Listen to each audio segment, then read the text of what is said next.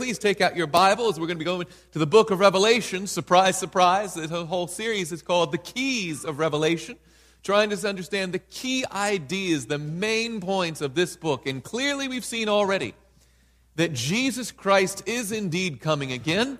The very opening promise of the book of Revelation and the repeated closing promise of the book of Revelation is not only that Jesus is coming, but that he's coming soon. The signs are all around us. We've studied time prophecy. We see where we are in Earth's history. And last evening, we saw that throughout the book of Revelation, there is a call to faithfulness to God's word and the keeping of his what?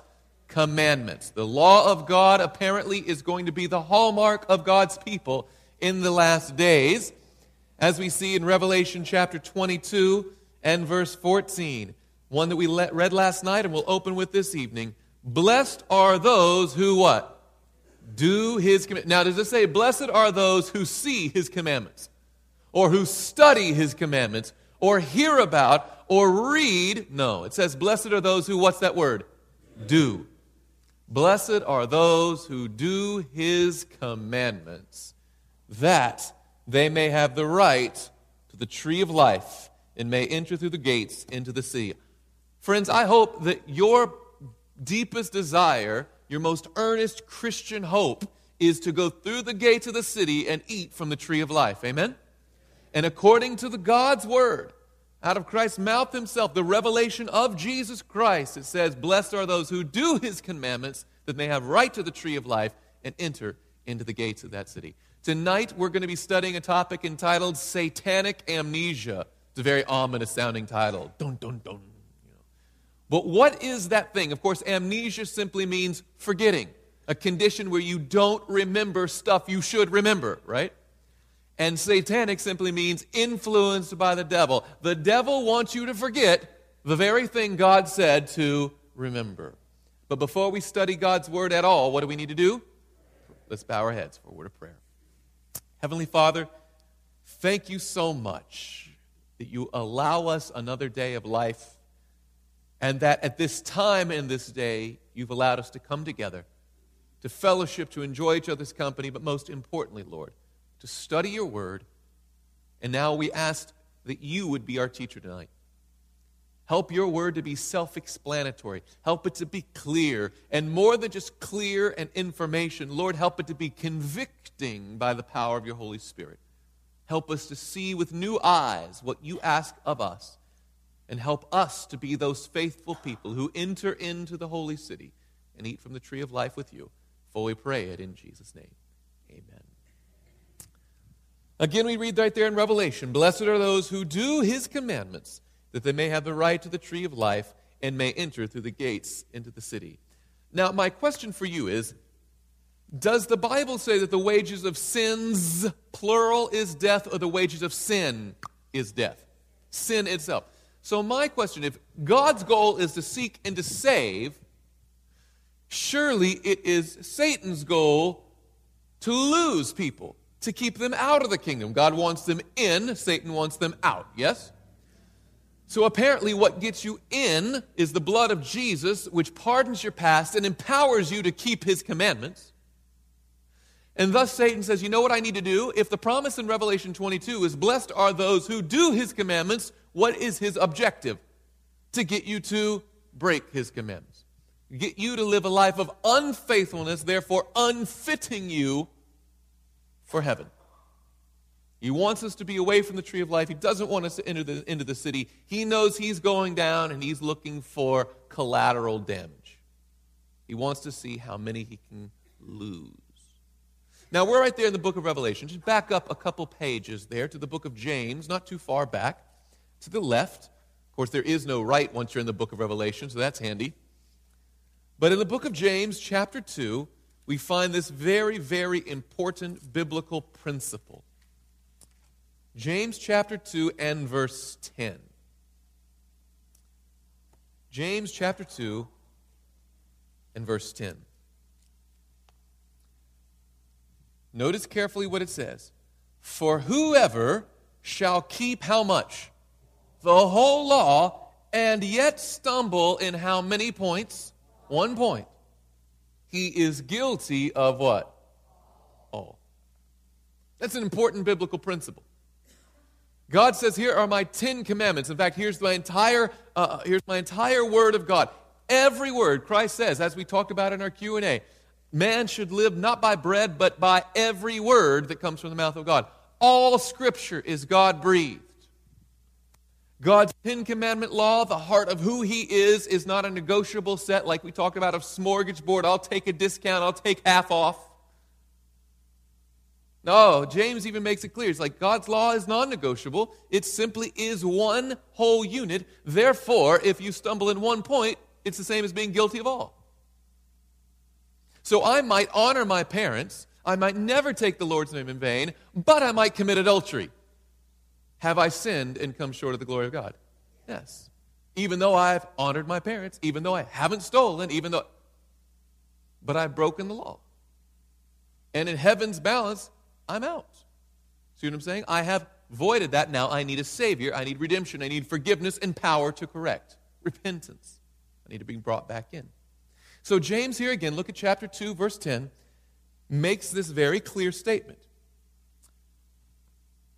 Whoever shall keep the whole law and yet stumble in one point, he is guilty of all. So here's my question for you. If you were Satan, which praise the Lord, you're not, but if you were on his side, would you try to get everyone to break all of God's laws?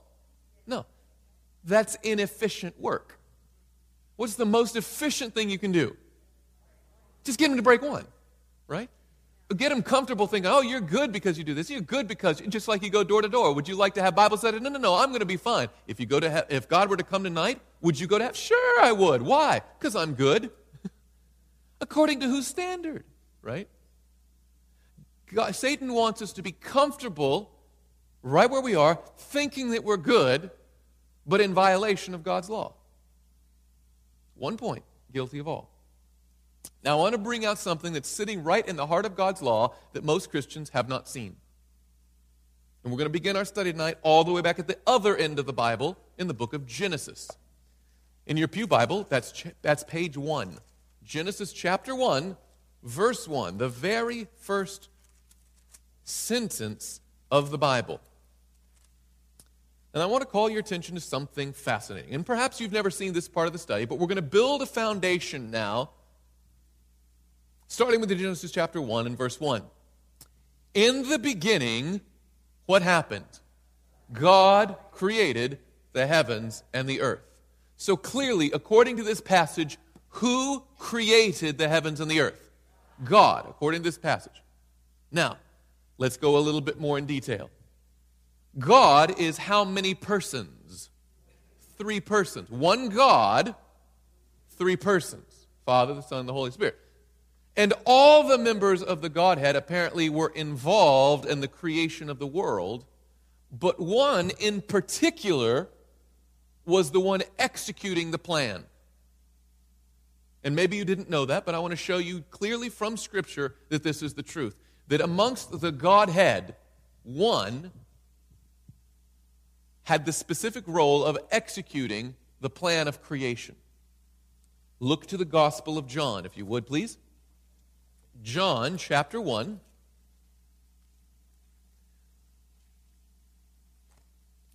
John chapter 1, and there we'll begin with verse 1. Much like we began with Genesis 1 1, now we'll begin with John chapter 1 and verse 1. And while you're finding John chapter 1 and verse 1, Matthew, Mark, Luke, and John are known as the four what? Gospels. They each tell the story of one individual. Who is that person? Jesus Christ. So when he introduces this person, he, in John chapter 1, he's talking about whom? Jesus Christ. And notice what John says about Jesus Christ. An interesting language that he borrows to do it. What are the first three words? Where else have we seen that? Genesis chapter 1, verse 1, right? Now in John chapter 1, verse 1, in the beginning was the Word. And remember, this is the gospel of Jesus Christ. This is about Jesus, right? In the beginning was the Word, and the Word was with God. And you could stop right there and say, aha, this is someone besides God. But then what's he say next? And the Word was God. Now, we can wrap our minds around that all we want. Somehow you can be with God and be God at the same time. Clearly, we have a plurality concept in the members of the Godhead that there's a Father, a Son, and a Holy Spirit, but when you talk about them, that is still one God. Right? And here he says, In the beginning was the Word, and the Word was with God, and the Word was God. He was with God in the beginning. Now goes on to verse 3. What does it say about this Jesus Christ? All things were made what? Through him. And without him, nothing was made that was made. So all things were made through whom? Jesus Christ. And if it weren't for Jesus, nothing would have been made. Makes it patently clear. Let's go to Colossians now. Keep going to the right in your Bibles. Galatians, Ephesians, Philippians, Colossians, chapter 1. This time, instead of the Apostle John, we have the Apostle Paul writing. But notice he says the exact same thing about Jesus Christ that he was the creator of the Godhead.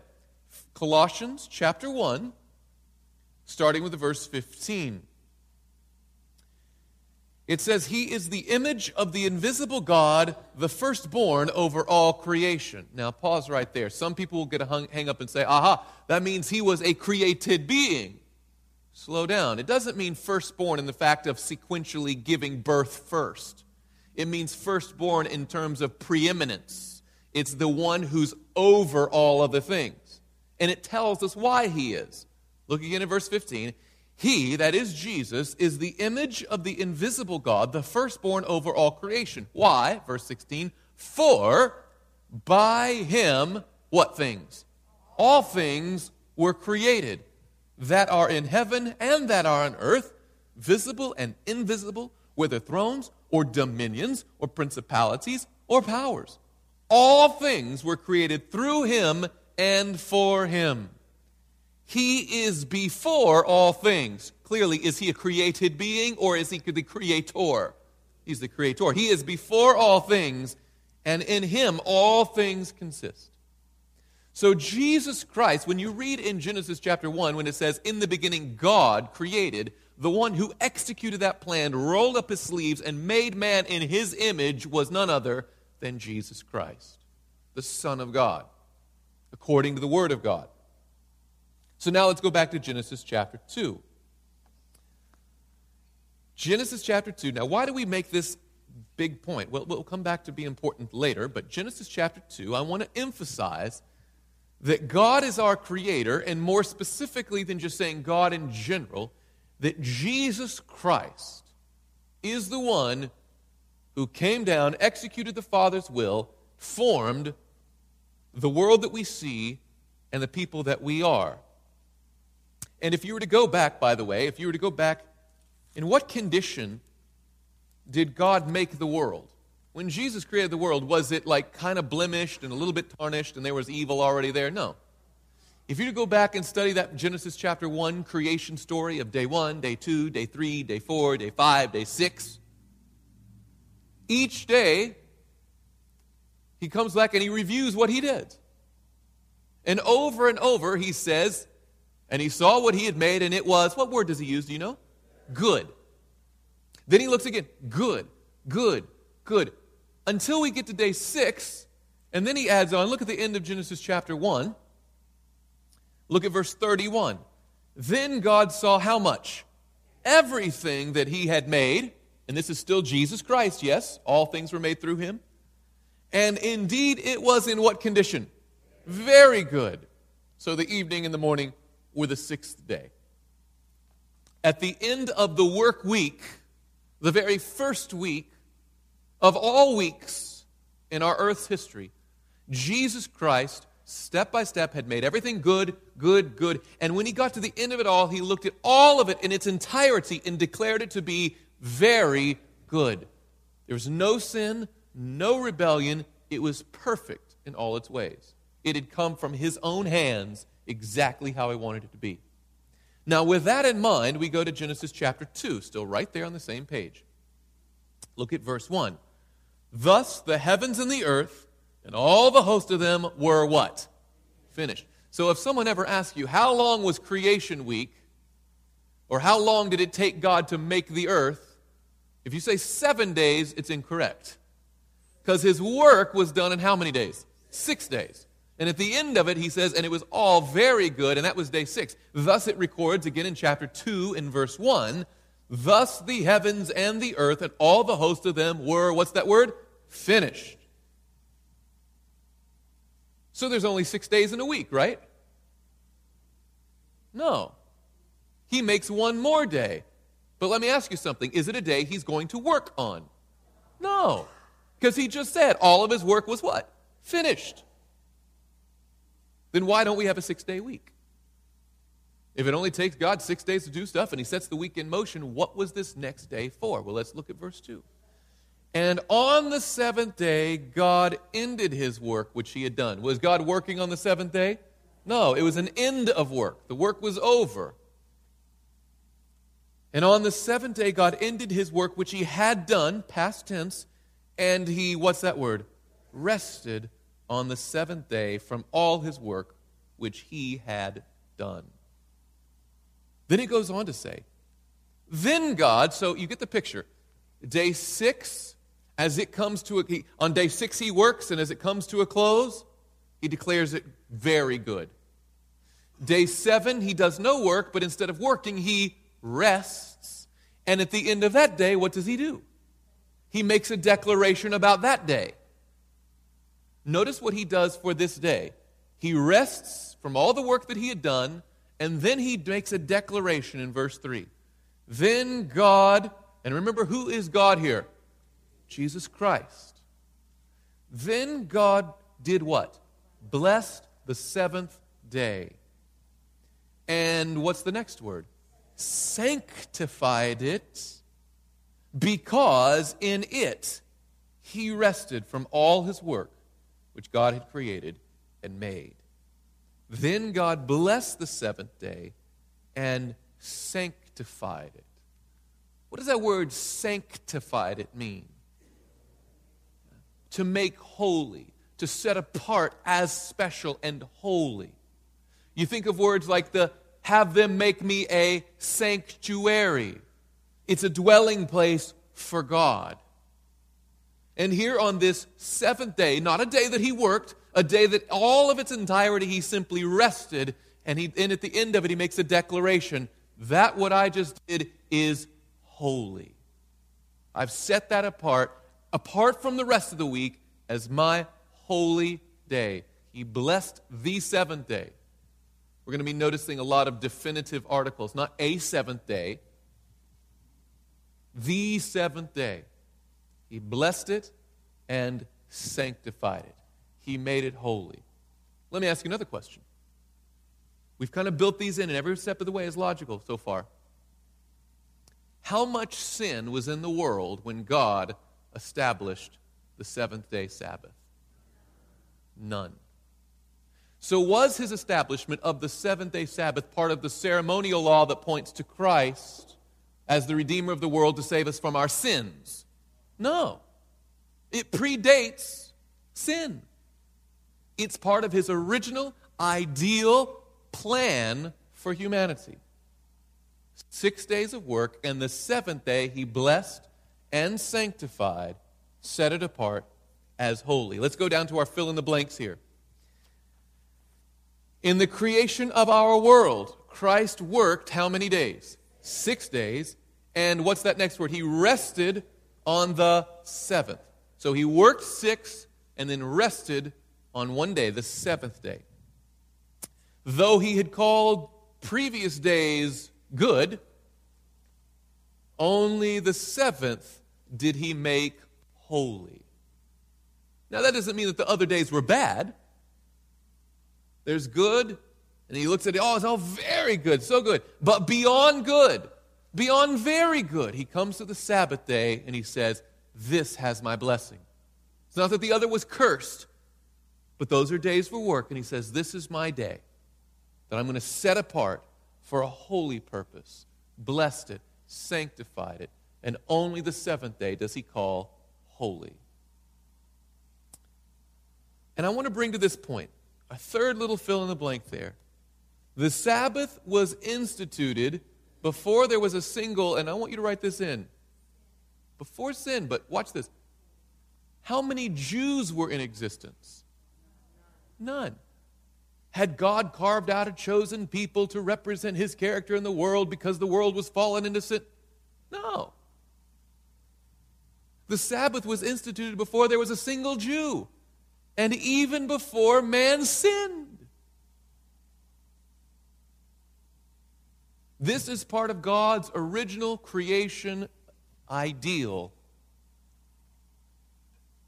In fact, when his people started to drift away, you know that, of course, immediately, almost immediately, they have Genesis chapter 1, good, good, good, very good. Genesis chapter 2, oh, the Lord blessed the seventh day and hallowed it. In Genesis chapter 3, we fall into sin. It's a pretty quick drop to the bottom when you start reading Scripture, okay? You get two chapters, boom, we're down. And God's people, he kept working with them, trying to get them faithful, trying to bring out. And then there would Cain would murder Abel or this and that. And there would be a lineage. And, and it, then the two lines would come together. Oh, the flood had to wipe everything out. And then God carved out a people, and they were supposed to keep his law and represent his character in the world. And they went down into Egypt in slavery. And for several generations there, they became in their minds Egyptian. And the Lord had to recalibrate them to that original ideal. And so he sent a prophet by the name of Moses to go into Pharaoh and say, Let my what? People go. I'm going to have a people on the earth who are faithful to my law. Let them go. And he's going to make a special nation out of them. Now, watch something interesting that you might not pick up on in a casual reading, but go to the book of Exodus now. Exodus, of course, is the very next book of the Bible, records this coming out of God's people. And we're going to go to Exodus chapter 5. You recall that by this time, the Jewish people, what they weren't Jewish yet, but the Israelite, the family, the children of Jacob, were growing so abundantly that it terrified the Egyptians.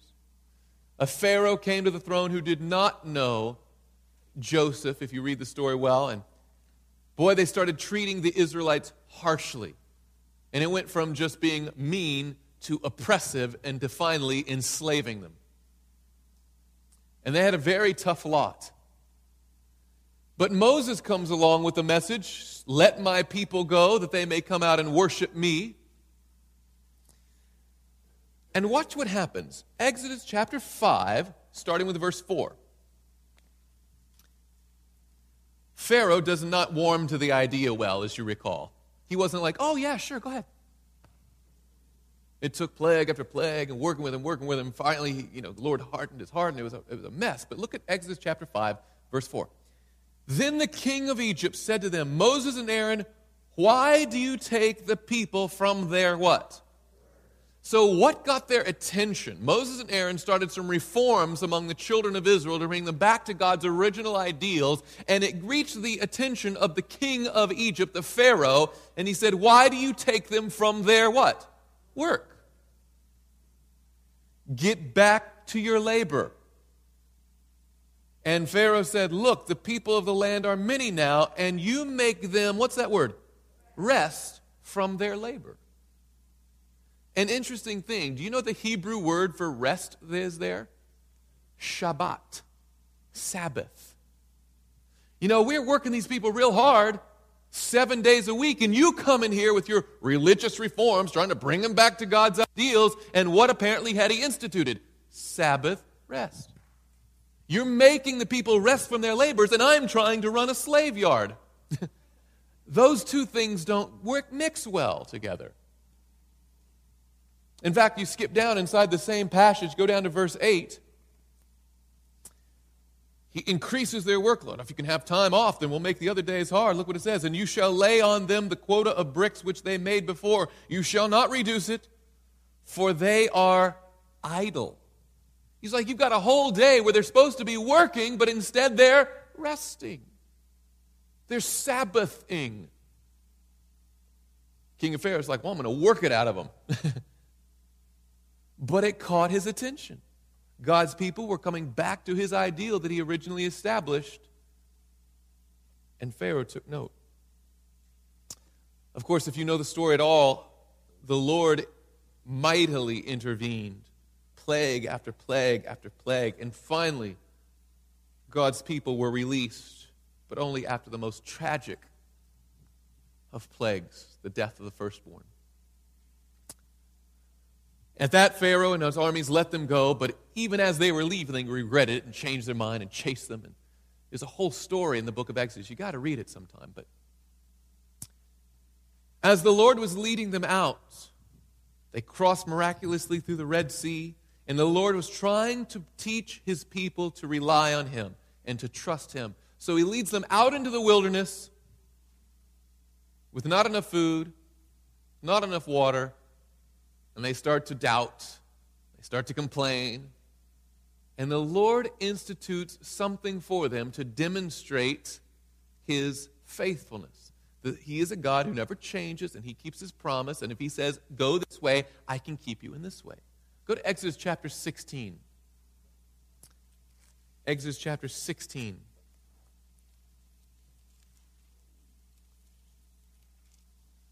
The Lord gives them bread from heaven.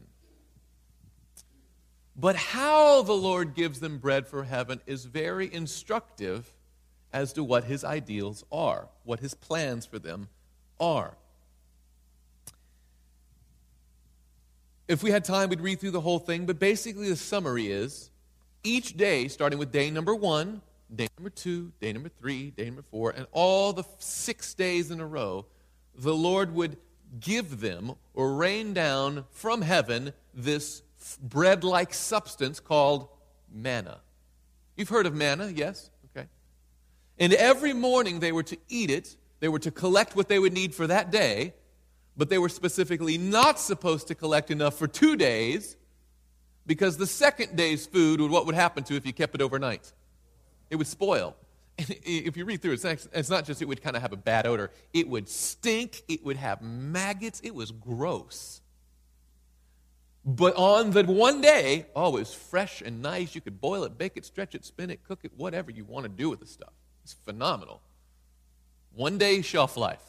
Next day, maggots. And of course, the lesson was that they're to rely on God every day for all their needs. Now, this would happen on the first day, the second day, third day, fourth day, fifth day, but on the sixth day, the rules changed. He said, On this day, not only can you collect two days' worth, but you must collect two days' worth. And in the same way that I miraculously made the stuff spoil overnight, I will miraculously keep the stuff clean and fresh on this night so that when you wake up in the morning, you don't have to go and work and collect your food. In fact, there won't even be any on the ground to collect. You're supposed to collect a double portion on the sixth day so that on the seventh day, you don't have to work for your food. You just get to do what? Rest. It's already taken care of. A day before, there was a preparation day for the Sabbath. Look what it says Exodus chapter 16 Look at verse 26. Six days you shall gather it, but on the seventh day of the Sabbath, there will be none. Now, that story is important, especially as we look at where it is located in the scripture. This is Exodus chapter what? 16. Where do the Ten Commandments come in the Bible? Exodus chapter 20. Now, you don't need to be a brain surgeon. But Exodus 16 occurs before Exodus 20, yes? Let me ask you a question. Did God have an expectation of keeping his seventh day Sabbath holy before he gave the law at Mount Sinai? Absolutely. It was part of his original ideal from the very beginning, part of the Garden of Eden plan that he established for humanity. Before there was a Jew, before there was sin, before there was any Ten Commandment law given from Mount Sinai, God said, Remember the Sabbath day. Which is exactly what he said, by the way, in Exodus chapter 20. When the Lord speaks to his people, gives them his Ten Commandment law, we often talk about how he wrote it on tables of stone, which is true, he did. But before he wrote it with his finger on tables of stone, he spoke it with his own voice in their hearing, and it terrified them. they said, Please just write it down. or talk to Moses, but we trust you. Okay. But it so impressed these people. And that was what the Lord was going for. I want you to remember that I am your God, the creator of heaven and earth, and you are subject to me. In fact, look how the commandments start. Uh, Exodus chapter 20, look at verse 1. And God, what's that next word? Spoke all these words, saying, I am whom? The Lord your God, who brought you out of the land of Egypt, out of the house of bondage. And then he starts in, You shall have how many? No other gods before me. Commandment number. And he just starts rattling off. Just so you know, I am the Lord. Here are my expectations. You're going to be my people. Here are my laws. The first one, I am the Lord your God who brought you out of the land of Egypt, out of the house of bondage. I mean, sorry, you shall have no other gods before me. Verse 4, you shall not make for yourself any carved image. Verse 7, the third commandment, you shall not take the name of the Lord your God, how? In vain. But now look at verse 8. Remember what? The Sabbath day to keep it how? Let's look at that sentence again. So many important things right there.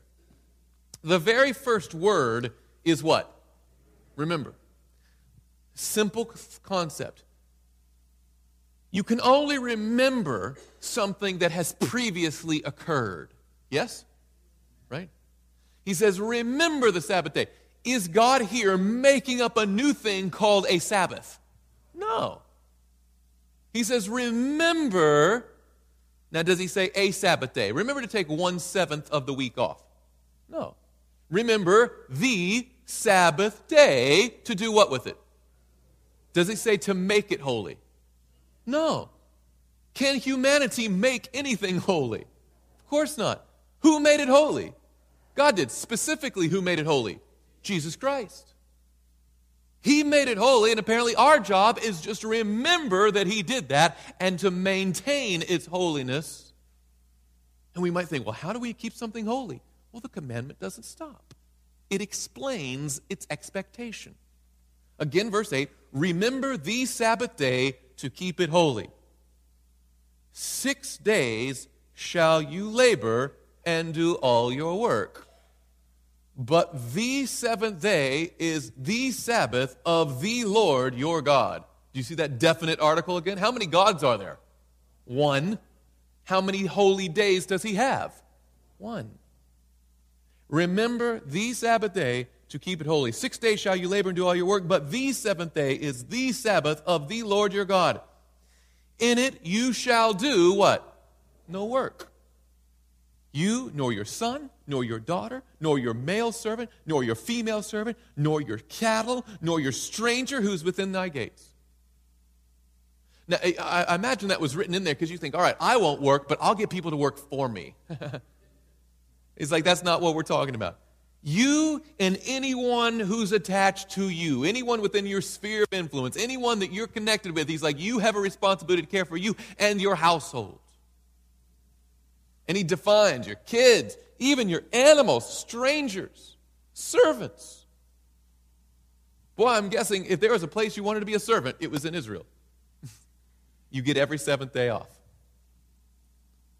And why does he set it up like this? Six days shall you labor and do all your work, but the seventh day is these. Why does he do that? Look at verse 11.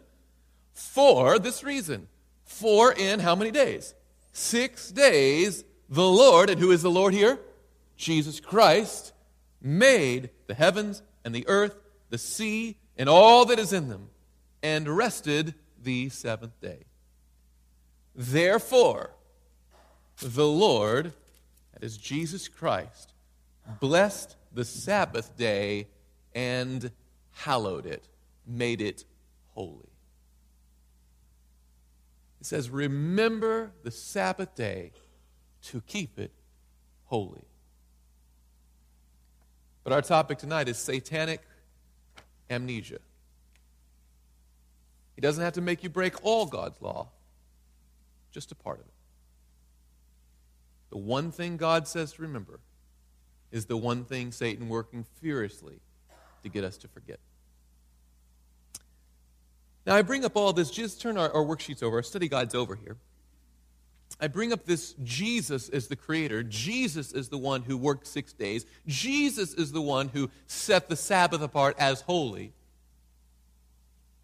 Thus, we would expect that when Jesus was manifest in humanity, that when the fullness of time had come, that God sent forth his Son, born of a woman, that he would be as consistent in his humanity as he was in his creatorship.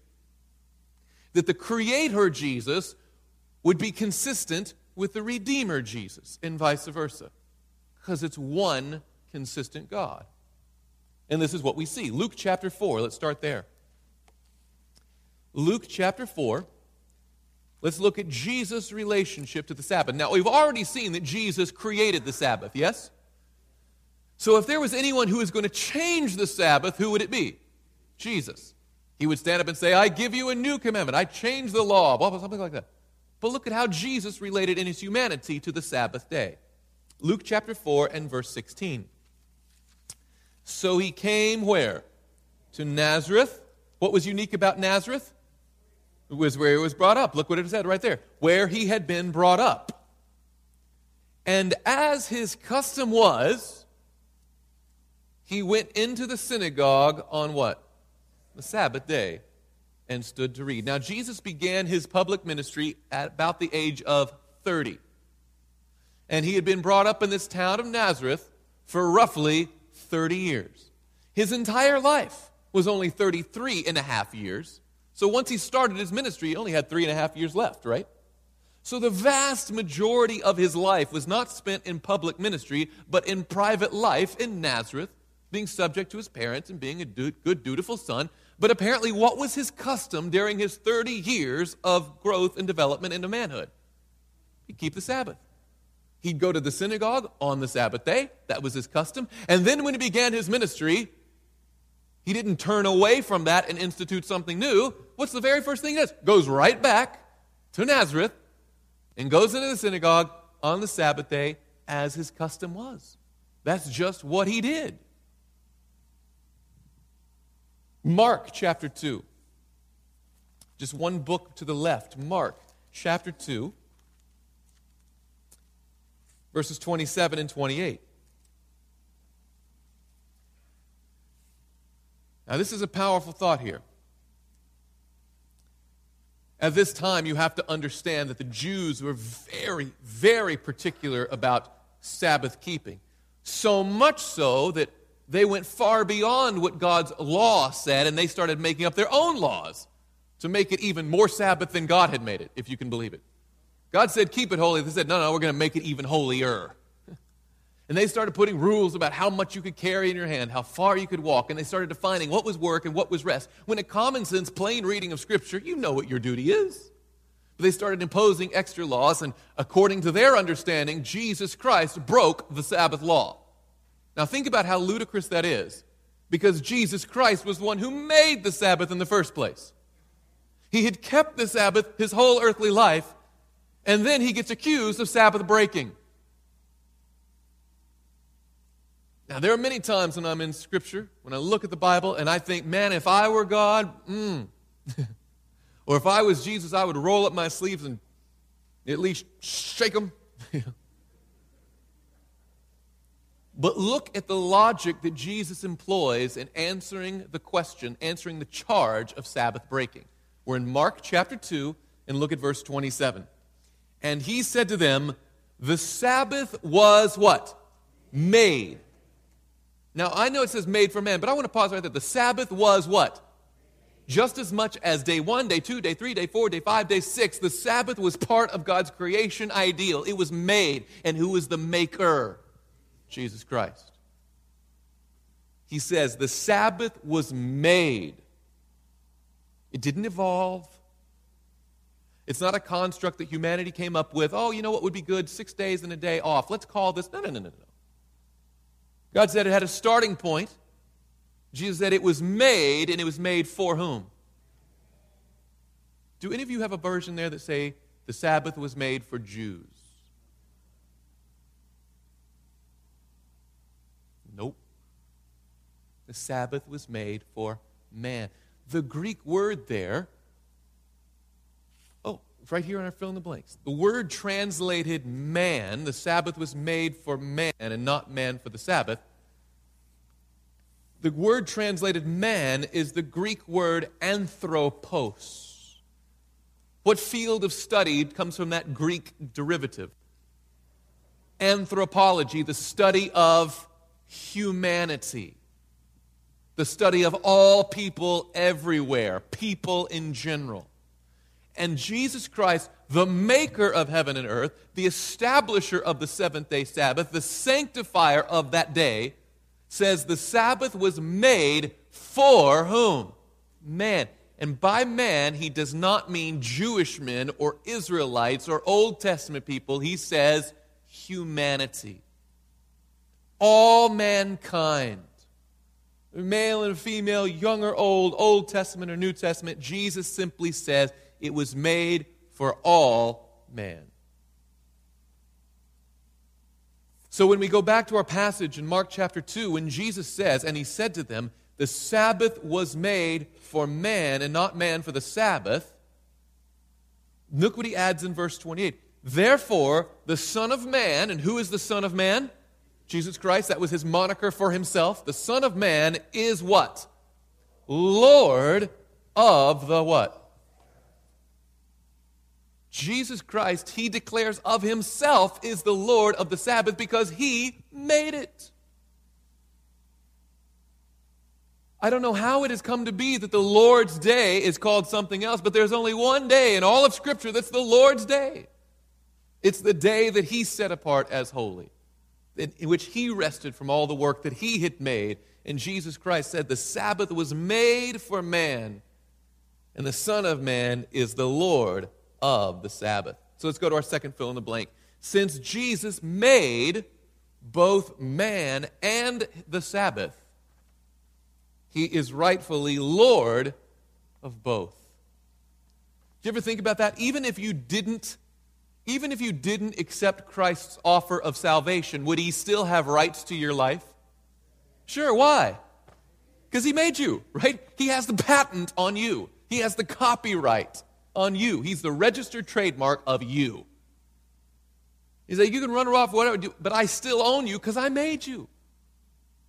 But doubly that, not only did I make you, but when you ran away and you rebelled against me, I came and got you back. I bought you back with my own blood, he says. So he calls himself the Lord of, uh, so it makes sense that he's the Lord of man, that he is our Lord. But he also says, I'm also Lord of the Sabbath. Why? Because he made it. It's his by rights. He doesn't assume it, he doesn't get transferred. He's the one who set it up.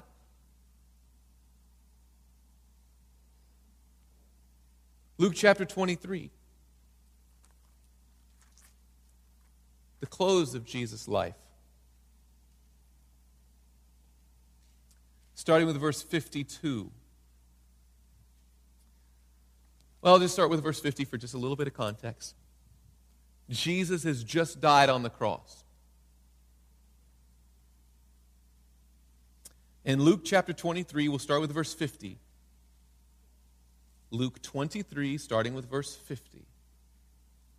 We read of the events of that afternoon and evening. Now, behold, there was a man named Joseph, a council member, a good and just man. He had not consented to their decision and deed, that is, those who killed Christ.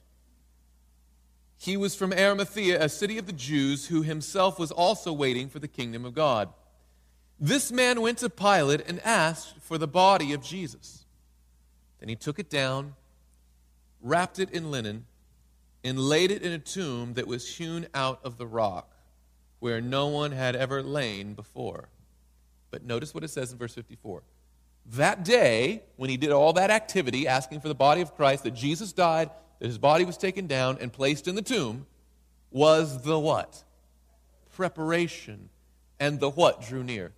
Sabbath drew near. And the women who had come with him from Galilee followed after, and they observed the tomb and how his body was laid. Then they returned and prepared spices and fragrant oils, but did they go and apply those to the body of Christ? No. What does it say? And they what? Rested on the Sabbath. Why?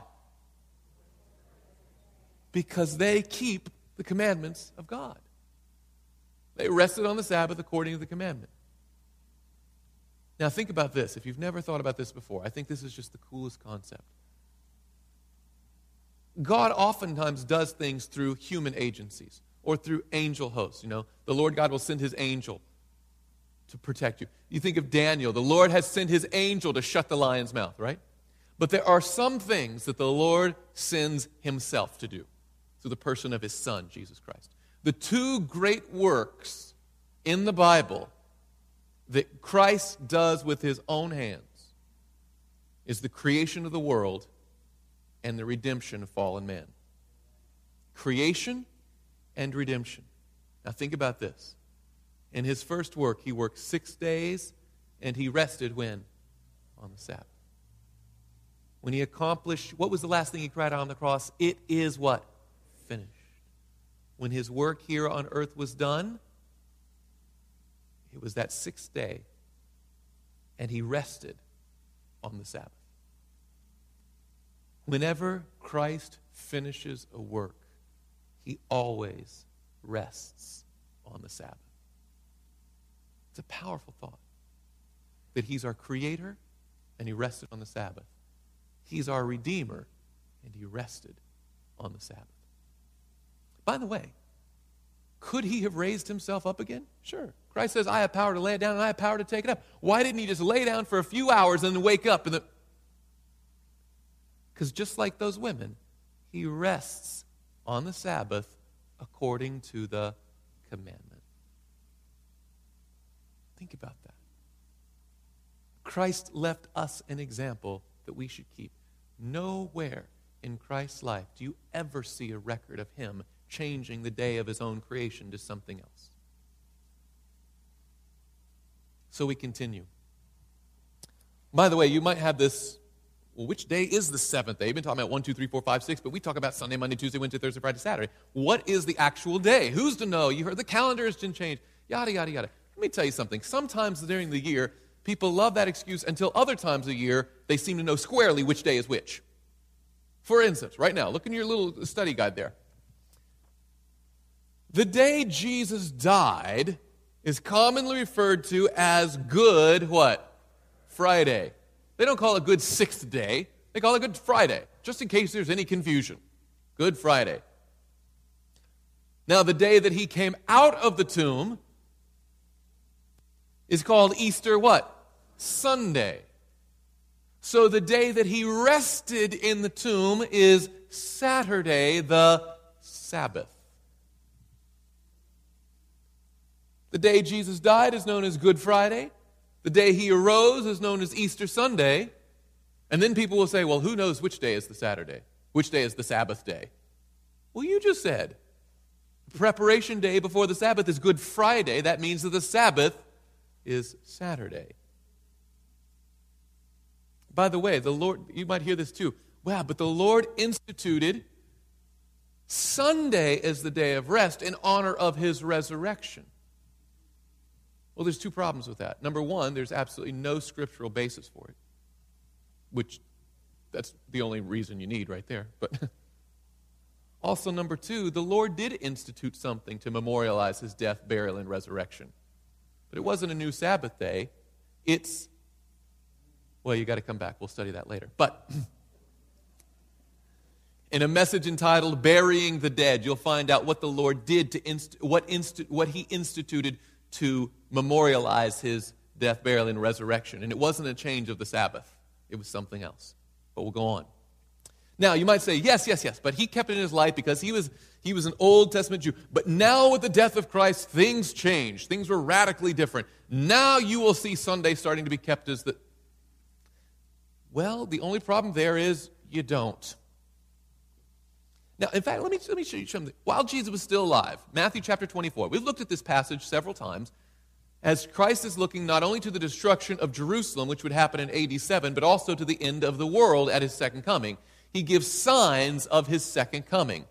We're in Matthew chapter 24, the first book of the New Testament, Matthew chapter 24.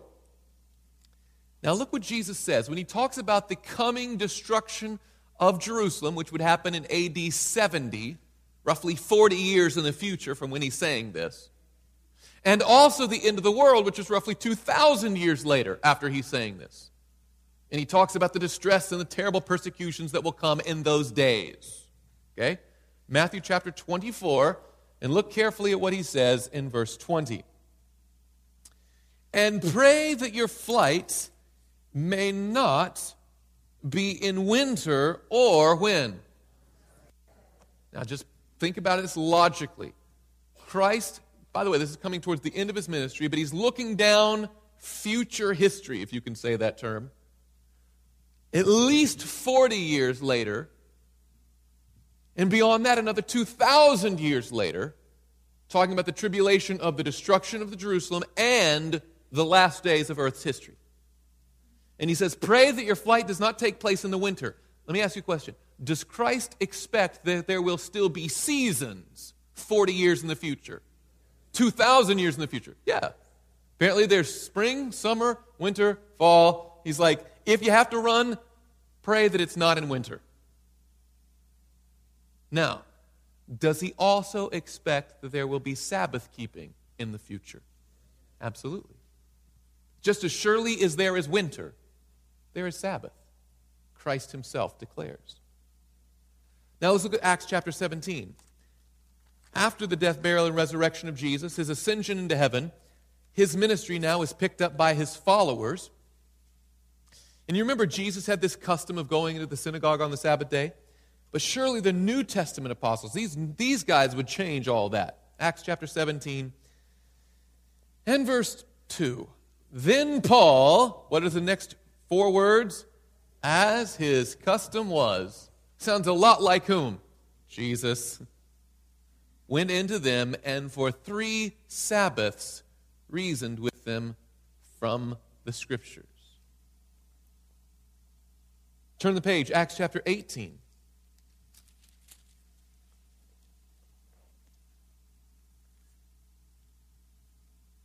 Paul again in his missionary journey. So, because he was of the same trade, he stayed with them and worked, for by occupation they were tent makers.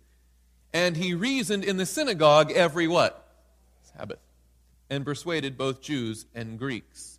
You notice it talks about working, but he takes a day off on the Sabbath. So, what does he, you could say, oh, yeah, he just happens to be teaching on that day, but he was an apostle. That's all he did every day, six days a week, seven days a week. He preached, preached, preached, preached, preached. But is that what the text says? No. Apparently, during the work week, he worked. But on the, on the Sabbath day, he went into the synagogue and reasoned with them from the scriptures about Jesus Christ. Now, that's not to say that he wouldn't share the gospel during the week if someone asked him, right? He wasn't like, no, no, no, no, I only share Jesus on Sabbath. No. But he took rest from his manual daily labor and spent the entire day pursuing the work of God, fellowshipping with the people of God in the house of God on the day of God, the Sabbath day. Clearly, in the New Testament. In fact, let's just go beyond this world altogether. Isaiah chapter 66. Isaiah chapter 66. We're going to be looking at verse 23. Right there towards the very end of that book. That great book of prophecy that looks forward so often to Jesus. Now it looks to not only his first coming, but also his second coming and notice what it says in verse 23. And it shall come to pass that from one new moon to another, uh, you could pause right there not get hung up on that, but if someone wants to drop a question into the question and answer box, what is that new moon thing about? I'd be willing to answer it, but not now. And it shall come to pass that from one new moon to another, and from what? One Sabbath to another, all flesh shall come to worship before me. Apparently, we're going to be keeping Sabbath not only in this life, but also the life to come. In God's kingdom, where His law is all in all, when His government is universally regarded as the only true thing, the heart of that law says, Remember the Sabbath day to keep it holy. Can you imagine going into God's kingdom, keeping God's law, and Him breaking one and saying, No, no, you have every Sabbath? No, no, no, no. Apparently, even throughout eternity, all will come together and worship God on the Sabbath day. Which brings back to the question. Because, by the way, we've had, um, I've seen it happen where a cash reward has been offered. Literal piles of money, okay, for anyone who can find even one single biblical text that transfers the holiness of the Saturday, the seventh day Sabbath, to the first day of the week. A lot of people are sure that it's there. Well, go home, look, find it. See if anywhere it was prophesied that after Christ shall come, the Sabbath will change, or that Jesus himself corrected that imperfect law and made a new day, or in honor of his resurrection, he set apart a new day. No. Or that the apostles, in any time after Christ, change that day of worship. You're not going to find it. In fact, there's only one place in the scripture that you find anyone trying to tinker with God's law. And it's not Jesus Christ, it's the Antichrist. That little horn keeps rearing its head. Daniel chapter 7 and verse 25. Daniel chapter 7 and verse 25. Look at what the scripture has to say. Speaking again, we've seen these words over and over, but let's see what it's talking about here. He shall speak pompous words against whom?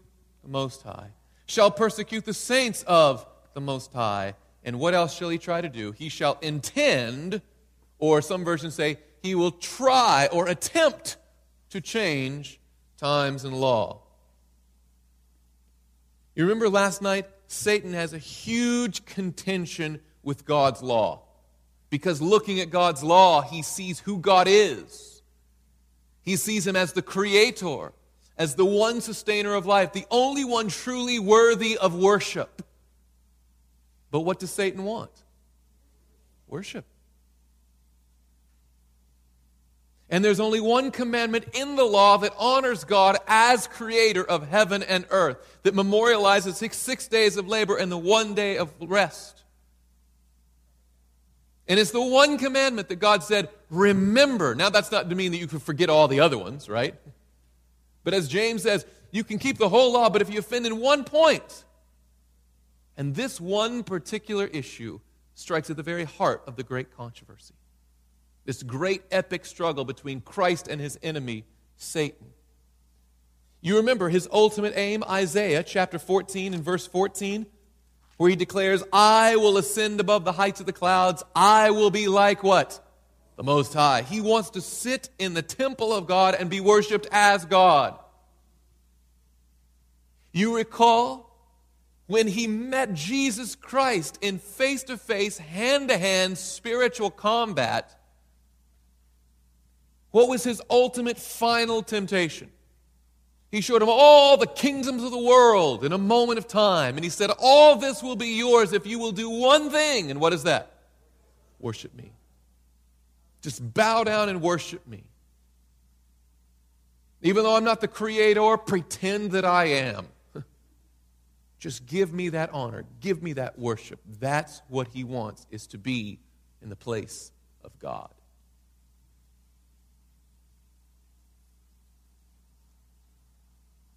That's his ultimate aim. Yet, look at the book of Revelation. Apparently, there will be a people who keep the commandments of God. No matter how much pressure Satan puts on them, no matter how many deceptions he tries to throw their way, or temptations, or discouragements, or distractions, or obstacles he places as impediments to faithfulness, they are determined that they will stand for the right though the heavens fall. Revelation chapter 14 and verse 7 describes them this way saying with a loud voice, they have a message that says, Fear God and give glory where? To Him. Notice when they're saying this, by the way, for the hour of His what? Judgment has come. These are end time people, faithful to God's word, announcing the judgment has begun. And then they say, and do what? Worship Him. Now, who is him? Just in case you're unclear, notice what it says. Who did what? Made heaven and earth. Who is the maker of heaven and earth according to Scripture? Jesus Christ. Who made the heaven and the earth, the sea and the springs of water. A fascinating little piece of trivia for you. The book of Revelation, as we mentioned over and over, refers to Old Testament things, other parts of Scripture, a great deal but it never takes an entire text and just inserts it into the book of Revelation. It uses the same wording or the same language or the same name back and forth. But you never see an entire passage just lifted out of an Old Testament book and stuck into the book of Revelation. The closest thing you find to that happening is in Revelation chapter 14 and verse 7. When they say, Fear God and give glory to Him, for the hour of His judgment has come, and worship Him. And that starting with Him begins that chunk of Old Testament scripture that's verbatim from another source. Worship Him who made the heavens, the earth, and the sea. Where does that language come from? Him who made the heavens, the earth, and the sea. Where does that come from? Yeah, the fourth commandment. Exodus chapter 20. For in six days the Lord God made the heavens, the earth, and the sea. And here, this people, apparently at the end of time, are declaring to the world, the hour of his judgment has come. And their response is, what do we do about it? Worship him. We're going to see later on in the book of Revelation, there's this great struggle over worship. Jesus Christ, true worship, versus the Antichrist call to false worship. Yet God's people say, keep the commandments of God. Worship him who made the heavens, the earth, the sea, and the springs of water. Revelation chapter 12, verse 17. Just back a page or so. Looking at this final group of people, they're known by just a handful of key criteria. And the dragon was enraged with the woman, which is the church, and went to make war with the rest of her offspring. By the way, what does that tell you about the other offspring? Apparently, they've fallen away too, but there is a faithful remnant. With the rest of her offspring, and what are they known for? Who keep the commandments of God and have the testimony of Jesus Christ. Now, again, like I said, we're going to have a whole nother sermon on what is the testimony of Jesus Christ. But you already know what the commandments of God are.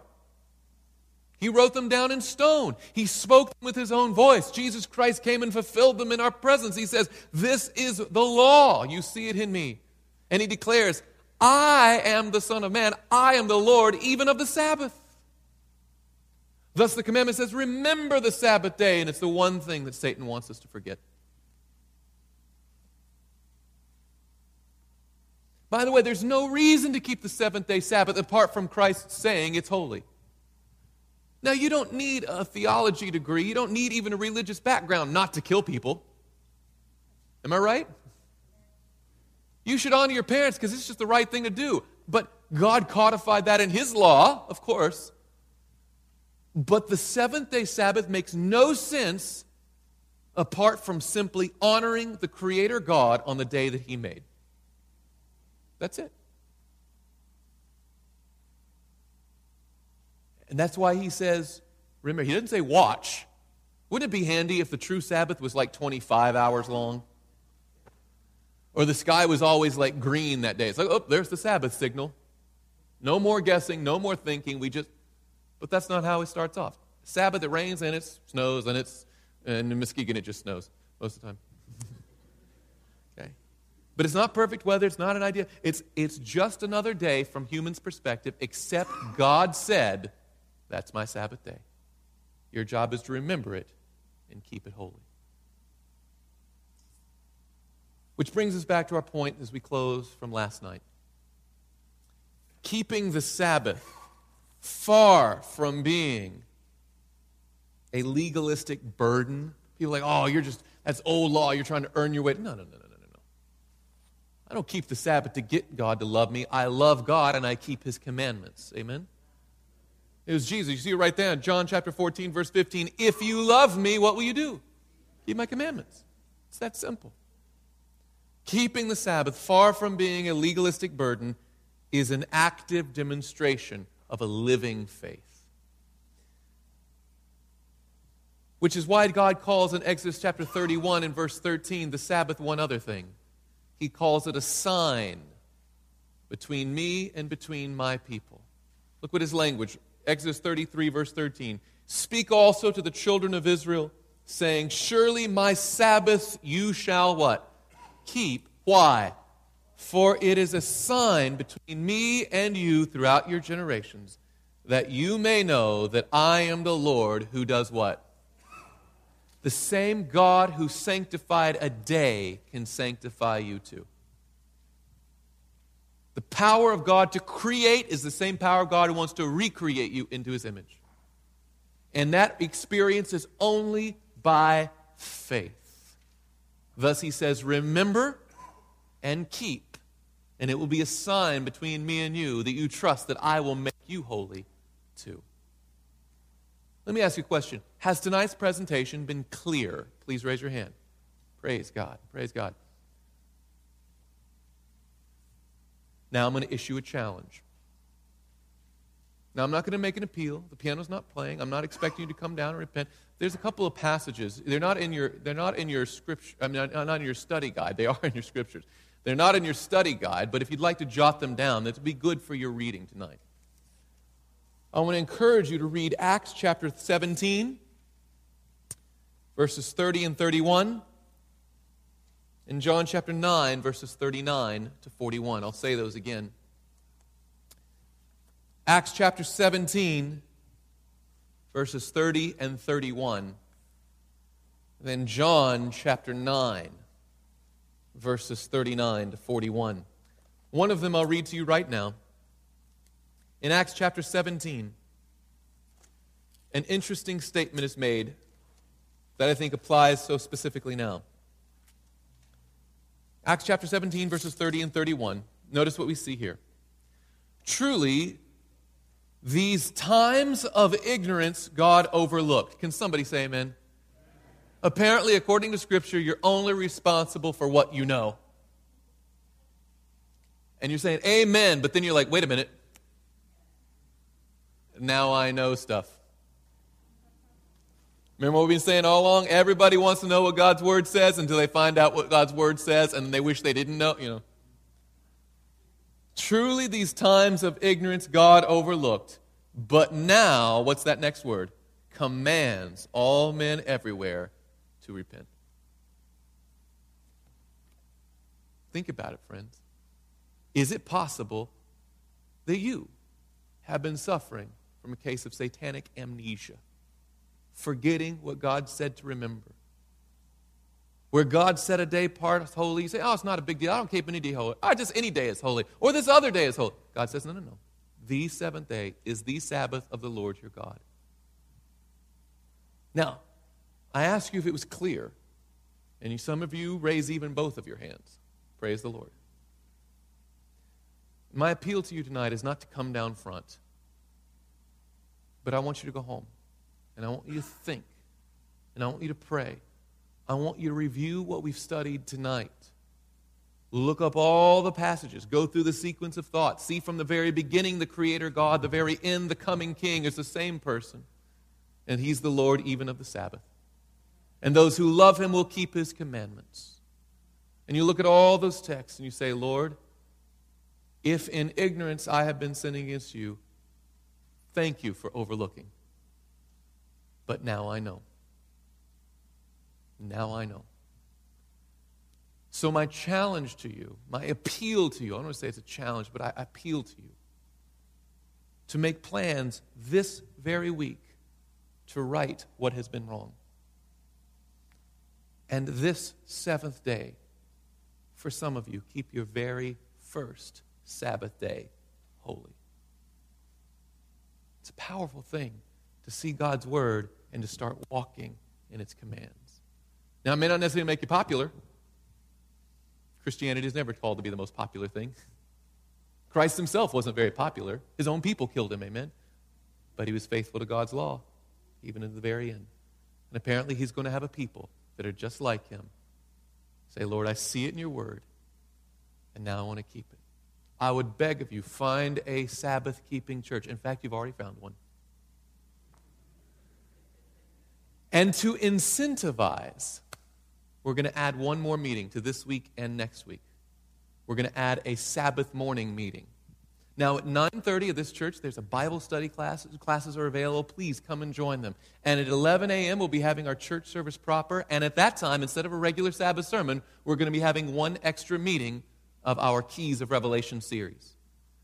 The message this coming Sabbath morning will be the day the devil dies. Okay? You've been studying how the devil began his work in heaven, how God has been working even through the cross and through the end time events, and yet, even at the second coming, Jesus, oh, you got to come. You don't want to miss the day the devil dies. That's the incentive, right? But the real appeal is to walk humbly with your God and see from his word what he expects and say, Lord, I will trust and obey. Let's bow our heads for a word of prayer. Heavenly Father, thank you so much for being our creator and our redeemer in your Son, Jesus Christ. And Lord, thank you so much for giving us this blessing of the Sabbath day's rest, where we don't have to labor and do all of our work, but we get to spend 24 hours with you, putting all other things away. Preparations have been made, and we can fellowship with our fellow believers, we can commune with you in your word. We can be about your business instead of our own. Thank you for the blessing and the gift of the Sabbath. And Lord, I especially want to pray that this message has been clear, and I praise the Lord that that has been testified to. But now, the next step, Lord. May those to whom this message is new or different or startling or perhaps even scary, Lord, help them to see that wherever Jesus is, we don't need to fear, and that your word is trustworthy and accurate, and it's you saying that the Son of Man is Lord even of the Sabbath. Lord, bless us. Help us to be faithful to you in all areas. Thank you for giving, for, for, for overlooking or winking, as some versions say, at our times of ignorance. But now that the light has come, help us to walk in the light as you are in the light. Keep us faithful and help us be more like Jesus every day, for we pray it in Jesus' name. Amen. This media was brought to you by Audioverse, a website dedicated to spreading God's Word through free sermon audio and much more. If you would like to know more about Audioverse, or if you would like to listen to more sermons, please visit www.audioverse.org.